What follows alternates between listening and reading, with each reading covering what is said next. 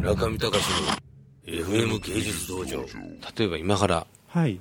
その木村さんのように専門学校とか行ってて 美術をやりたいぞっていう人がいたとしたらなんかこうアドバイスっていうかいや俺はちゃんと卒業できなかった人間なので、ええ。アドバイスはないですけど、えーどういう仕事、まあ、例えば、まあ、これを見て感動したと、うん、で一回僕自分もこういう世界に入ってみたいっていう人に、まあ、なんか一言そうですね、ん。もしそういうふうに思ってる人がいたとして、そのやっぱり絵を描くってすごい頭でっかちになってしまうと思うんですよ、うん。絵を描くだけが好きになってしまうというか、うんそれ以前にはやっぱり普通にアルバイトとか、うん。ケチョンケチョンに言われるような仕事とか、うん。そういうものをした後にやるといいんじゃないかなと思いますね。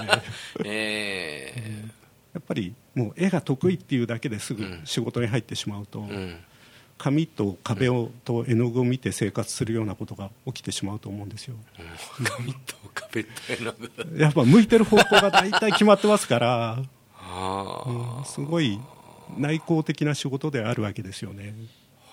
一日の労働時間で何時間ぐらいですか？いや労働基準法とかいろいろあるんでしょうけどね。それでは終わらない仕事ではありますよねきっとね。もうじゃあ結構昼夜なくっていう時もあるんですか？うん、でも自分が若い頃はそうでしたね、今はそういうそういうところまではあんまりないのかもしれないですけども、うん。ただ、そうですね。他の仕事を少し経験すると随分ものの考え方って変わるとは思うんですよ、じゃあまあ最後にあの今から DVD 見る方とかはい。もいると思うんですけど、どうでしょう、DVD で自分でもちょっと見たんですよ、ええ。これ見づらいんですよね、そうですか？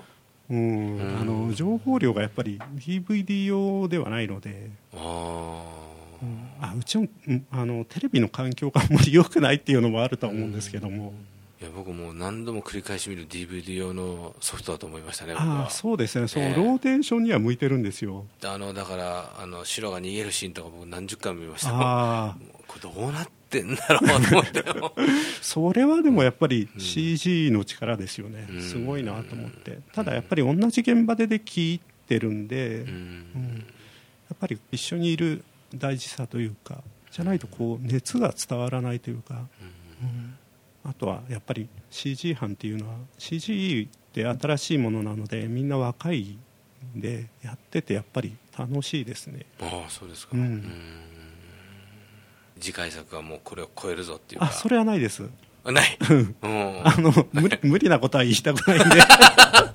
ね。言ってこれかよとか言われたぐらいんで、うん。やっぱこれはそもうあるある種の一つの行くとこまで行った。そうですね、うん。もし、うん、それはある意味頂点なんですよ。だから別の方法論というか、うん。それではやりたいとは思いますけど。うん。なるほど。なるほど。中見隆の FM 芸術道場